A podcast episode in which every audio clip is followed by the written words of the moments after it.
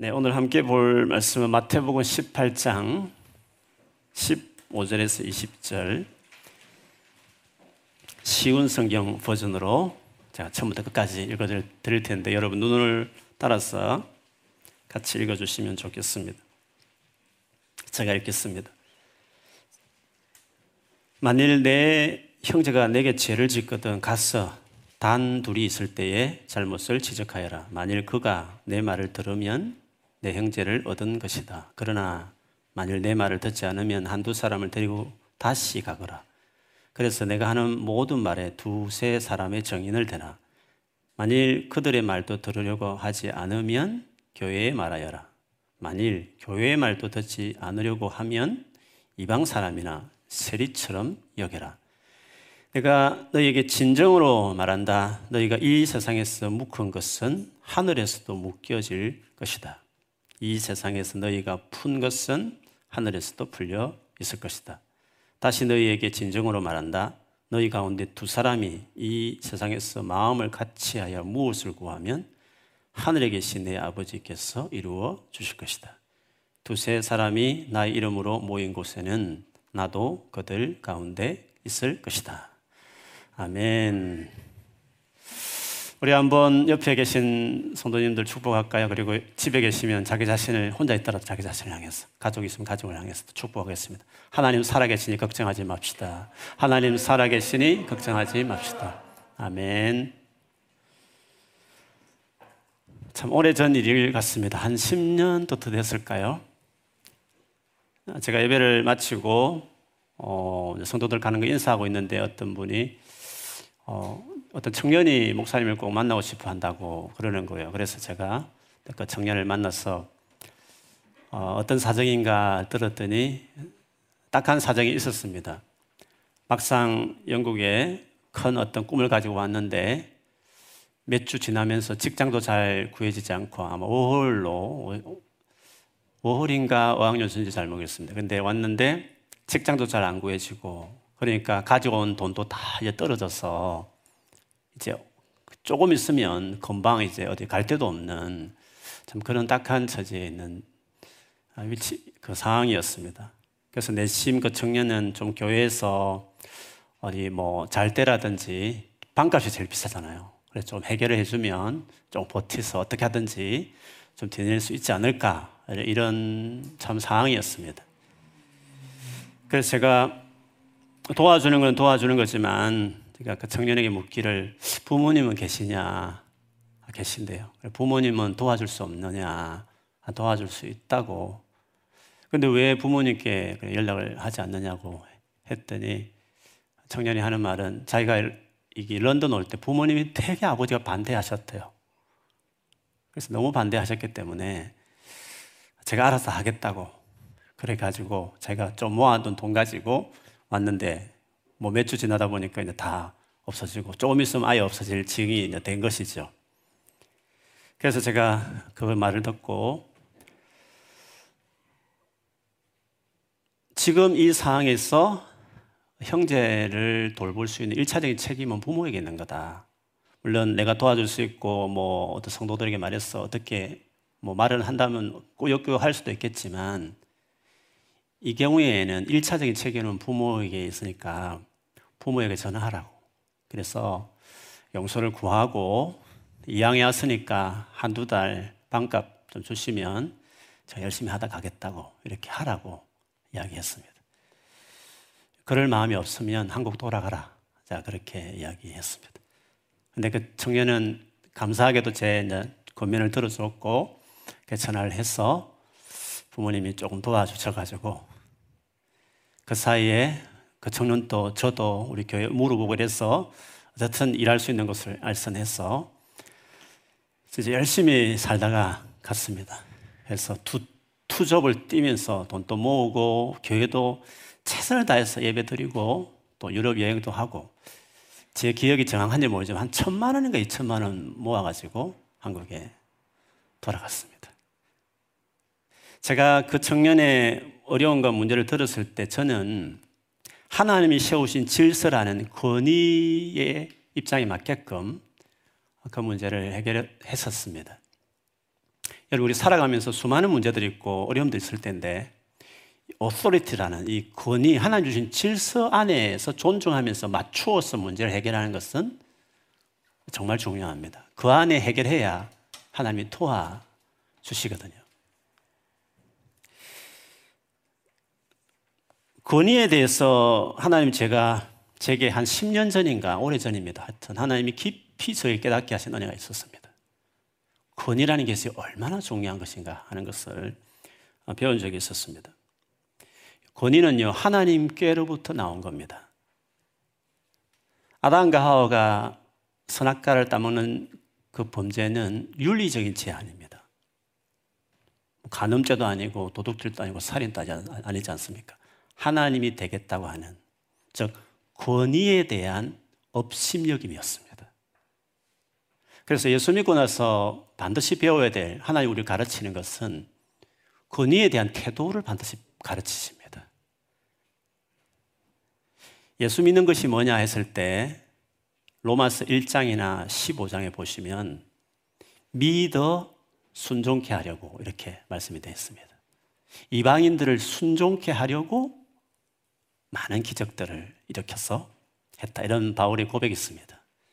믿는다는 것은 순종하는 것을 배우는 겁니다. 왜? 죄가, 불순종이 하나님 되겠다라는 하나님이라는 그 위치를 밀어내고 본인이 올라가겠다는 그 동기가 원래 죄기 때문에 그게 죄기 때문에 그 죄에서 나오겠다는 어, 죄를 위해서 돌아가신 예수를 믿겠다는 것은 즉 밀어냈던 근위를 밀어내는 태도였어 이제는 그걸 받아내고 순종하고 따르겠다는 의미이기 때문에 믿어 순종케 된다. 믿는다는 것은 순종한다는 새로운 attitude를 배우는 것을 이야기하는 거죠. 그래서 권위는 하나님께서 세상을 다스리는 방식입니다. 질서와 같고, 그리고 그 권위라는 것을 주신 목적은 우리를 보호하기 위해서 주신 겁니다. 우리가 상처받지 않도록 위해서 권위를 주셨고, 그리고 그 권위는 우리를 양육하라고, 우리를 이렇게 잘 키우고 세우라고 주신 게 권위이기도 하죠. 그리고 우리를, 우리의 필요한 것들을 책임지고 공급해 주기 위해서 하나님께서 권위라는 것들을 이 땅에 주셨습니다. 그래서 주님이 권위는 내가 너에게 주신 가장 큰 선물이다라는 것을 그때 많이 깨닫게 해주셨습니다. 우리가 살다 보면 진짜 내 힘으로 해결할 수 없는 여러 가지 일들 있지 않습니까? 상처도 받아내기 힘들고 내가 어떻게 살아야 될지 내 삶이 단속이 안 되고 그리고 많은 필요가 있지만 어떻게 도움을 청하기 막막하고 바로 그때 그것을 위해서 그 일을 도우라고 내 위에 권위를 권위자들을 세워주셨다 하는 점에서 권위는 우리 주신 하나님 큰 선물이죠. 만일에 제가 그 청년이 그런 딱한 사정을 말했을 때 너무 교회 입장에서 목사가 너무 불쌍해서 만일에 제 집에 뭐 재워줬다든지 아니면 뭐 청년이나 성도들 말해서 빈방이 있으면 아니 혼자 살면 그래도 좀 재워주라고 말을 했다든지 그럴 형편이 안 되면 교회에서 구제 차원으로 뭐 어느 정도 이렇게 쌈방이라도 이렇게 렌트할 수 있도록 지낼 수 있도록 주었다면 문제는 그 꼬였을 겁니다. 하나님이 역사하지 않았고 저도 성도도 교회도 여러 가지로 꼬이고 설키는 어려움들이 있을 겁니다. 왜? 하나님 원칙대로 하지 않으면 주님이 돕지 않거든요. 원칙대로 그 하나님이 질서대로 했기 때문에 저도 교회도 그 행제도 다 풍성한 하나님이 일하시고 도우신 은혜를 경험했다고 저는 믿습니다. 하나님께서도 얼마나 권위를 존중하고 그것을 따라 행동하기를 원하시는지 하는 한 가지 말씀을 좀 나눈다면 민수기 30장 3절에서 8절까지 좀 긴 구절인데 거기 보면 여자가 하나님 앞에 서원했을 때 서원이라는 것이 하나님께 뭔가 약속하는 겁니다. 구약에 보면 서원한 것은 반드시 갚으라고 하지 않습니까?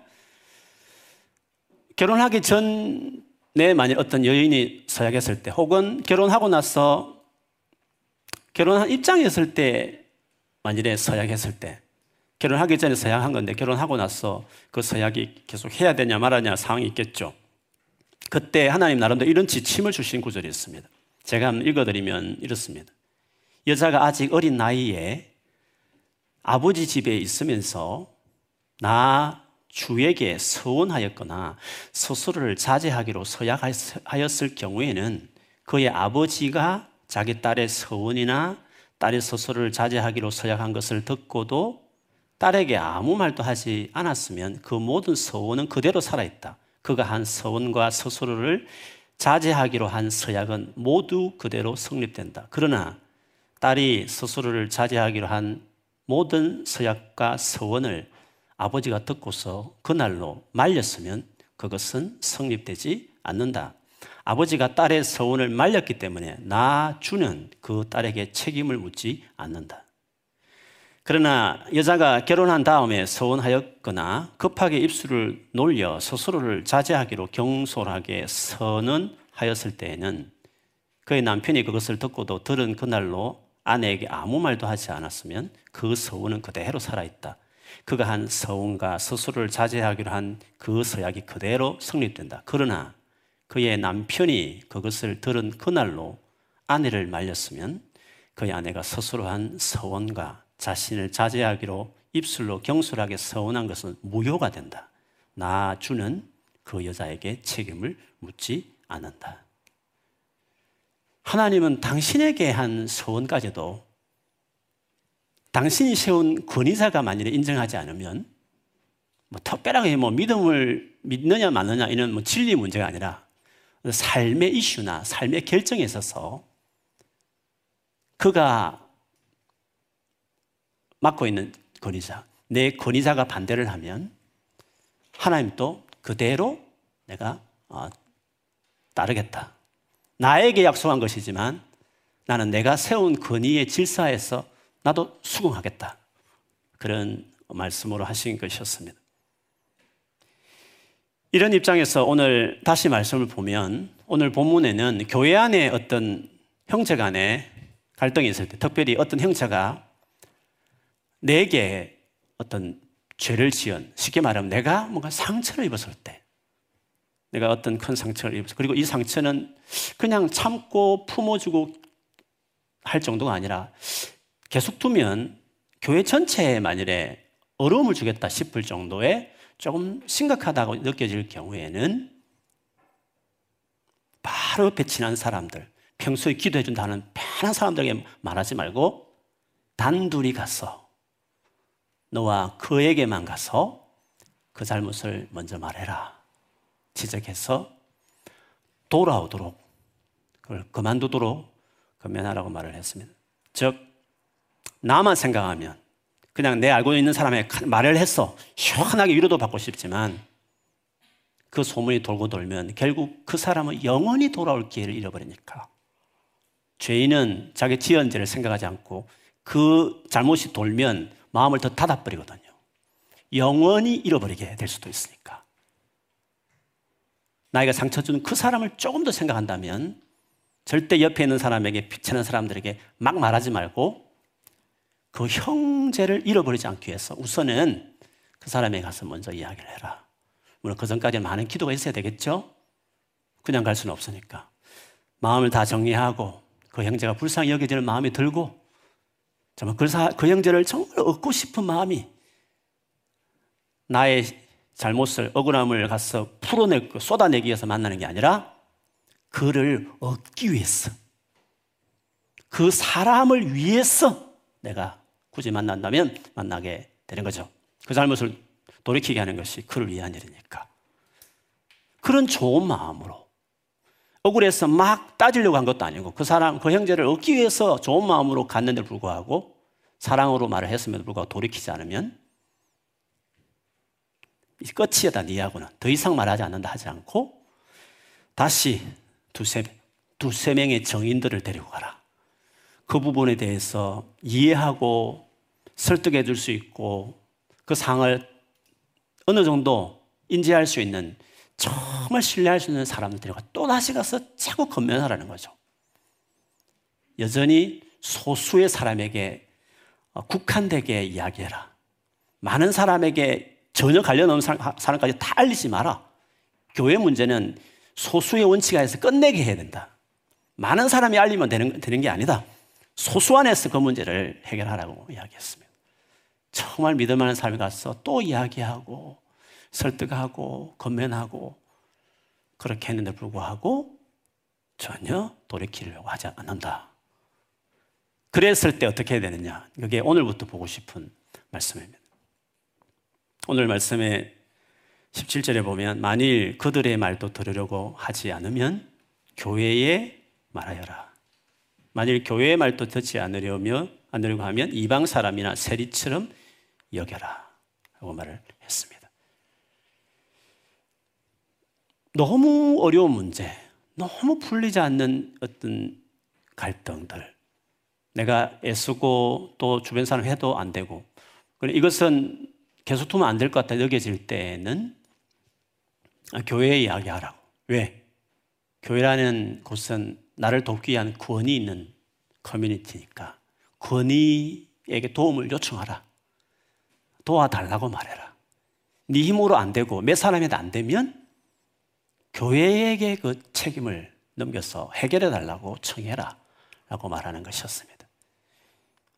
교회가 책임 있는 리더십들이 몰랐던 일이지만 그 이야기를 전해 듣고 아무리 노력했지만 안 되는 경우면 그걸 받아들여서 그거를 정말 자세하게 살피고 또 가슴 아프지만 전 교인들이 그걸 앓는 상태가 된 다음에 교회 이름으로 가서 다시금 모든 걸 종합했을 때 잘못됐다 돌이키라고 권했는데도 불구하고 끝내 교회의 이 말도 듣지 않으면 마치 이방 유대인들이 상대하지 않았던 이방 사람이나 세리와 같이 여기라 이렇게 주님이 말씀하셨습니다. 교회는 어떤 죄인도 다 받아주는 겁니다. 그러나 자기 죄를 죄로 인정하지 않고 회개하기를 거부하는 죄인까지도 받아주는 건 아닌 것입니다. 교회는 예수 그리스도 통해서 죄 용서 받고 싶고 그 죄를 짓고 또 넘어지고 일어서고 하지만 그 죄와 정말 싸워서라도 떠나고 싶은 사람들이 모이는 곳이지 그렇게 할 의향이 전혀 없는 사람까지 품어줄 수 있는 곳은 아닌 것입니다. 그렇게 하면 죄는 누룩처럼 번져서 결국 교회 전체까지 망가뜨릴 수 있기 때문에 그렇습니다. 교회 의 어떤 건면까지 듣지 않은 경우에 있어서에 대해서 주님이 이렇게까지, 이렇게 사랑이 많은 주님께서 이방 사랑과 상대하지 세리까지 그렇게 여기라고 하실 정도의 말은 교회라는 이 마지막 건면은 최고의 권세 있는 권이기 때문에 그렇다는 것을 주님 역시도 여기서 말씀하시는 것이었습니다. 왜냐하면 17절에 주님께서 조금 전에 그렇게 하라고 말씀하신 다음 이어서 18절 말씀을 보시면 이렇게 말씀하셨습니다. 내가 너에게 진정으로 말한다. 너희가 이 세상에서 묶은 것은 하늘에서도 묶여 있을 것이다. 이 세상에서 너희가 푼 것은 하늘에서도 풀려 있을 것이다. 다시 너에게 진정으로 말한다. 너희 가운데 두 사람이 이 세상에서 마음을 같이하여 무엇을 구하면 하늘에 계신 내 아버지께서 이루어 주실 것이다. 두세 사람이 나의 이름으로 모인 곳에는 나도 그들 가운데 있을 것이다. 여기서 보면 너희가 만약에 묶으면 하늘에서도 묶이고 너희가 만약에 교회가 풀면 하늘에도 푼다고 말씀하셨습니다. 17절에 교회 결정한 다음에 18절 방금 이런 말씀하신 것은 교회가 한 그 결정에 대해서 주님이 따라하겠다 이렇게 말씀하신 것과 같은 거죠. 여기서 범죄한 형제에 대해서 교회가 내린 결정에 대해서 하늘 즉 하나님께서 따라서 움직이신다 그런 뜻으로 이어서 문맥상 보면 그렇게 말씀할 수 있습니다. 그런데 이런 묻고 푼다는 말씀 비슷한 구절이 마태복음 16장에도 동일하게 나오는데요. 베드로의 그 유명한 예수님에 대한 신용 고백이 있지 않습니까? 그 고백한 다음에 주님 이런 말씀하셨습니다. 나도 너에게 말한다. 너는 베드로다. 나는 이 반석 위에다 내 교회를 세우겠다. 죽음의 문들이 그것을 이기지 못할 것이다. 내가 너에게 하늘나라의 열쇠를 주겠다. 내가 무엇이든지 땅에서 매면 하늘에서도 매일 것이요. 땅에서도 풀면 하늘에서도 풀릴 것이다. 죽음도 이길 수 없는 놀라운 권세를 교회에 주셨다고 말씀하셨습니다. 그러면서 땅에서 만약 맨다면 하늘도 메이고 땅에서 푼다면 하늘에서도 풀릴 것이다. 이렇게 주님이 말씀하셨습니다. 여기서 묻고 푼다는 것이 뭘까에 대한 해석은 많이 있습니다. 예를 들면 구약과 신약 중간에 여러 가지 문학들이 있었죠. 유대인들에게도 거기에 의하면 어떤 어둠의 세력들, 즉 사탄을 묶거나 혹은 하나님의 선한 역사를 풀어내는 같은 문헌들이 많다 보니까 있다 보니까 그것에 근거해서 이는 영적인 어떤 묶고 풀고 하는 것을 이야기한다. 뭐 그렇게 해석하는 분도 계셔요. 또 어떤 분은 랍비들이 뭔가 율법을 해석하는 열쇠를 가지고 있다라고 생각해서 하나님의 참된 진리를 진짜 풀어주고 깨닫게 하고 전하는 권한을 교회가 가지고 있다라는 의미로 이것을 설명한 분도 계셔요. 또 어떤 분들은 오늘 본문만 본다면 뭔가 교회의 징계와 건증을 내린 이유에 이루어졌으니까 그 교회의 결정과 규정에 대해서 하나님 뜻에 입각에 내린 것에 대해서 하나님은 그대로 존중한다. 그런 것으로 해석하는 분도 있습니다.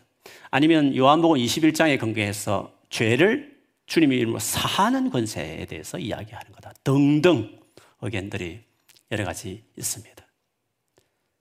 그런데 확실한 것은 이것입니다. 하나님께서 교회에 정말 대단한 권위와 권세를 주셨다는 것입니다. 왜냐하면 교회가 하늘을 따르는 것이 아니라 하늘이 교회를 따르기 때문에 따른다고 말하고 있기 때문에 하늘이라는 것은 하나님이 다스리는 곳인데 교회가 너희가 여기서 묻고 풀면 하늘이 같이 묻고 푼다고 할 정도니까 교회가 많은 부분에 하나님을 당연히 따르고 순종하지만 그러나 또 다른 경우에 하늘이 교회를 따른다. 하늘이 교회의 결정을 따라서 움직인다 할 만큼 교회라는 것이 엄청난 권세를 가지고 있다는 것을 이렇게 말하는 것이죠. 바울 역시도 교회가 가진 권세에 대해서 그의 서신에 몇 가지 중요한 부분을 밝힌 구절이 있습니다. 예를 들면 고린도전서 6장에 보면 성도들끼리 문제가 생겨서 그걸 세상 법정에다가 재판을 붙는 그 경우에 대해서 바울이 신랄하게 책망을 하면서 이런 말씀을 하셨습니다. 성도들이 세상을 심판하리라는 것을 여러분은 알지 못합니까? 그런데 세상이 여러분에게 심판을 받을 텐데 어떻게 여러분이 작은 사건을 이렇게 하나를 심판하지 못하냐고 말했습니다. 그러면서 또 한 가지 우리가 천사들도 심판하리라는 것을 알지 못합니까? 그런데 하물며 이 세상 일이야 말할 나이도 있겠습니까? 교회가 가진 권세를 세상을 심판하고 천사도 심판할 수 있는 그것을 바로 성도들 교회에게 하나님 주셨다. 바울이 그렇게 이야기했습니다. 에베소서 3장 9절과 10절에도요. 만물을 창조하신 하나님 안에 영원 전부터 감추어져 있는 비밀의 계획이 무엇인지를 모두에게 밝히게 하셨습니다. 영원 전부터 하나님이 그 세운 플란과 계획이 있다는 거죠. 숨겨진 계획. 그 놀라운 계획이요. 그것이 이제 교회를 통하여 하늘에 있는 통치자들과 권세자들에게 하늘에 있는 통치자, 권세자들은 영적인 존재를 이야기합니다. 그것이 선한 천사든지 악한 사탄과 마귀든지 간에 심지어 영적인 존재도 알지 못하는 하나님의 놀라운 비밀의 계획을 교회를 통해서 하나님이 각가지 지혜를 알리시려고 하셨다. 그래서 여러분, 천사들도 모르는 놀라운 지혜가 교회가 가지고 있는 겁니다. 그리고 교회에게만 말하고 천사를 거치지 않고 바로 교회에 하나님께서 그 지혜를 드러내는 경우도 많다는 거죠. 그 천사들도 교회를 보면서 하나님의 그 지혜들을 발견하기 시작하는 거죠. 얼마나 하나님께서 교회에 놀라운 권세를 주셨나 하는 것을 이렇게 알 수 있습니다. 실제로 오늘 본문대로 바울이 조치를 취한 케이스가 고린도전서 5장에 있습니다. 거기 보면 한 성도가 새엄마, 새엄마가 나이 차가 얼마 안 나는지 젊은지 모르겠어. 새엄마를 자기 부인처럼 동거하는, 같이 사는 그런 어떤 남자 성도가 이 고린도 교회에 있었다는 거죠. 근데 이 교회가 그거를 그대로 두었다는 거예요. 왜냐 고린도 지역 자체가 너무 엄난한 도시였어요. 뭐 그 정도야 이렇게 생각할 들었는지 아니면 그건 내 일이 아니고 남의 일이야 어떻게 그걸 간섭해 하고 교회가 내버려 둔 것 같아요. 근데 바울이 그 이야기를 듣고 어, 그냥 주면 안 된다. 건면하고 건면하지 않으면 교회에서 내 쫓아야 된다라고 말을 하는 거죠. 그래서 고린도전서 5장 1, 2절에 보면 이렇게 말합니다. 너희 중에 심지어 엄행이 있다 하는 말을 들으니 그런 엄행은 이방인 중에서도 없는 것이라 누가 그 아버지의 아내를 취하였다 하는도다. 그리하고도 너희가 오히려 교만하여져서 어찌하여 통한이 여기지 아니하고 그 일 행한 자를 너희 중에서 쫓아내지 아니하였느냐. 그러면서 이 교회에서 내 쫓아내는 것을 고린도전서 5장 5절 그 바로 이어서 뒤에 보면 이렇게 말했습니다. 이런 자를 사탄에게 내어 주었으니 이는 육신은 매라고 영은 주 예수의 날에 구원을 받게 하려 함이라. 교회에서 저 하나님의 모든 자원과 능력이 부어지는 교회를 떠나는 것은 사탄에게 넘겨지는 거다. 바울은 그렇게 말했습니다. 사탄에게 넘겨지면 수많은 상처를 받는 거죠. 심지어 육체적으로 죽을 수도 있는 거죠. 그렇게 해서라도 영혼이라도 구원시키기를. 계속 저렇게 두면 교회 전체가 망가지니까. 계속 건면해도 해결도 하지 않으면 그러면 할 수 없는 거다. 사탄에게 넘겨줘야 된다. 육체는 멸하고 영혼이라도 구원받게. 이 진짜 고통스러운 결정이 아닐 수가 없는 거죠. 그러니까 그 교회가 쉽게 결정을 못 내릴 수도 있었을 수도 있습니다. 자, 이렇게 본다면 하나님께서 교회에게 얼마나 엄청난 권위와 건세를 주셨고 그 교회를 해치는 것이 얼마나 무서운 죄인지에 대해서도 우리가 알 수 있습니다. 그래서 하나님 역시도 교회를 따라서 움직이고 계시고요. 그리고 아무리 소수지만, 즉, 연약하고 작게 보이고 세상에 힘 있는 단체에 비하면 뺄볼이 없는 그냥 힘없는 아무 맥도 못 추는 조그만 단체 같이 보일지 모르지만 그 두세 사람이라도 두 사람이라도 마음을 같이 해서 기도하면 하나님께서 그들의 소리를 듣고 이루어주겠다. 하나님이 그 기도에 기울여서 들어주겠다고 말씀하셨습니다. 그래서 하나님은 교회를 따라 움직이고 하나님은 교회의 요구를 듣는 것입니다. 그 정도로 교회를 권세 있게 보시고 있다고 말씀하셨습니다. 하나님이 교회를 사랑하셔서 교회를 따라 결정에 따라 움직이고 교회의 말에 귀를 기울이고 산다면 예수 믿는 저와 여러분 당연히 교회를 따라 움직이고 교회에서 주께서 하시는 그 감동과 말씀을 따라서 경청하고 그 요구에 따르는 것은 너무도 합당한 일이 아닐 수 없습니다. 그래서 그런 말을 한 거죠. 그리스도인들은 교회 중심으로 신앙생활을 해야 된다. 가나안 성도 거꾸로 하면 안 나가 교회 안 나간다 하는 것을 안 나가를 가나안이라고 이름을 붙였죠. 가나안 성도에 대한 이야기들이 한국에만 아마 팬데믹 통해서 그런 성도들이 많아질 수도 있습니다. 그러나 그렇게 하면 안 됩니다. 그거는 전혀 하나님 뜻이 아닙니다. 하늘의 모든 건세와 능력과 지혜는 교회에 부어지기 때문에 그렇습니다. 교회를 떠나서 인터넷도 많고 유튜브 열면 주옥 같은 수많은 목사님들 설교도 예배도 있기 때문에 혼자서 묵상하고 기도하면 얼마든지 주님과 바르고 깊은 관계를 가질 수 있다라는 사탄의 거짓말에 속으면 안 되는 것입니다. 교회는 관계의 공동체인데 관계를 떠나서 혼자 고립되어서 미디어를 이용해서 신앙생활을 끌어가겠다는 것은 그거는 있을 수 없고 그거는 하나님 뜻이 전혀 아닌 것입니다. 전혀 누군가의 건의 아래 있기를 포기하는 것은 아, 그는 있을 수 없는 것입니다. 혼자 주님과의 개인적인 관계를 갖더라도 교회 안에서 해야 되고 교회를 통해서 그리고 교회의 도움을 입어서 해야 훨씬 더 깊어지고 풍성해지 고 개인의 영성이 사는 것입니다. 개인적으로 열심히 하지만 도움을 입어 사는 것이 훨씬 더 더 잘할 수 있는 것입니다. 가정을 예를 들어 보십시오.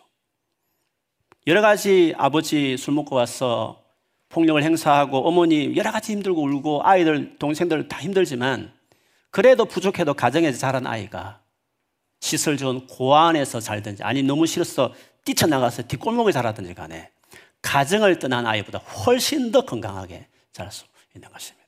부족해도 아버지라는 어머니라는 건의하에서 자라가는 아이들이 그런 거 전혀 없이 혼자 자유롭게 훌훌 다니면서 혼자 지내겠다고 하는 가정을 잃어버린 고아처럼 살아가는 사람보다도 훨씬 더 건강한 인격이 될 수 있는 것이죠.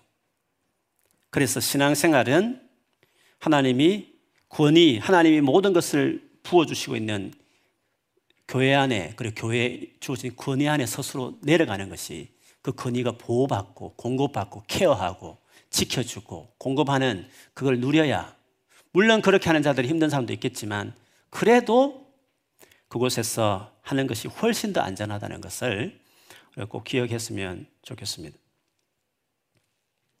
개인적으로 열심히 해도 만일에 안 되면 오늘 말씀처럼 결국은 교회에 달려와서 처음엔 두세 사람에게 이야기하고 그래도 안 되면 더 많은 사람의 요청을 해서라도 합심해서 기도하면 하나님께서 그 교회를 따라 움직이시고 교회의 요구에 귀 기울이시는 하나님께서 그걸 들어주시는 것입니다.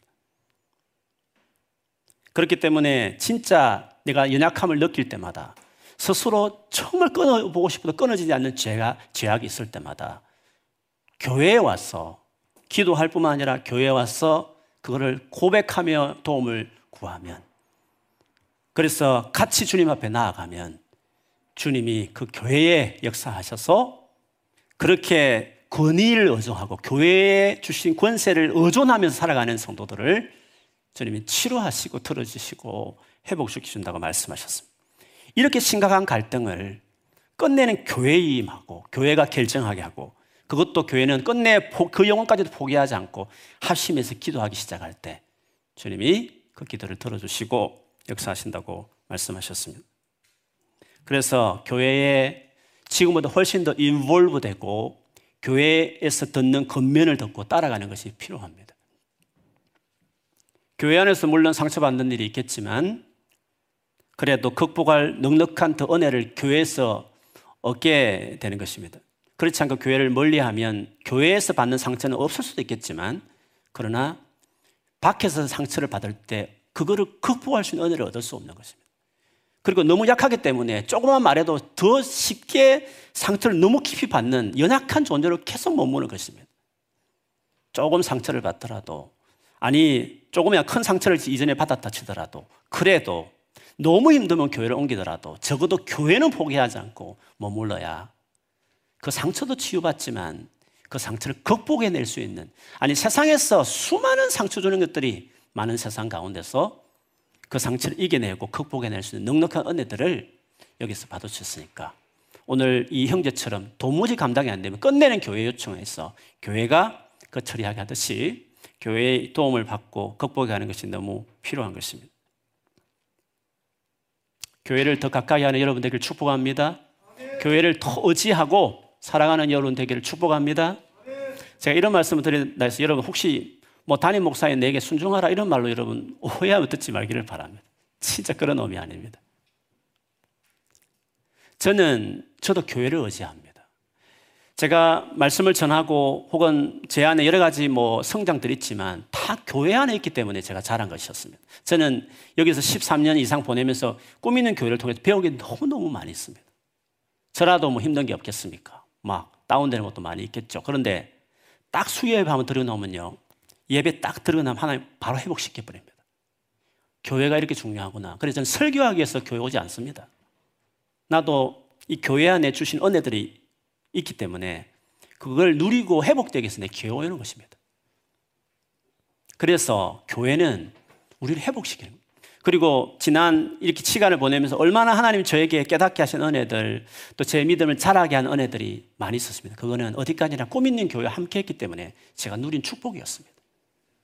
저 역시도 그 교회 근위하에 들어가 있고 저는 목사지만 제가 건강하게 상처받지 않고 보호받고 회복되고 또 잘 내 믿음이 잘 자라기 위해서라도 그리고 하나님이 채워주시는 하나님 나라 차원의 은혜이 내게 부어지고 내가 경험하기 위해서 저는 교회가 중요하고 교회가 필요한 것입니다. 저도 교회를 따르는 것입니다. 교회에 순종하고 따라가는 것입니다. 우리 모두는 다 그래서 교회가 필요한 것입니다.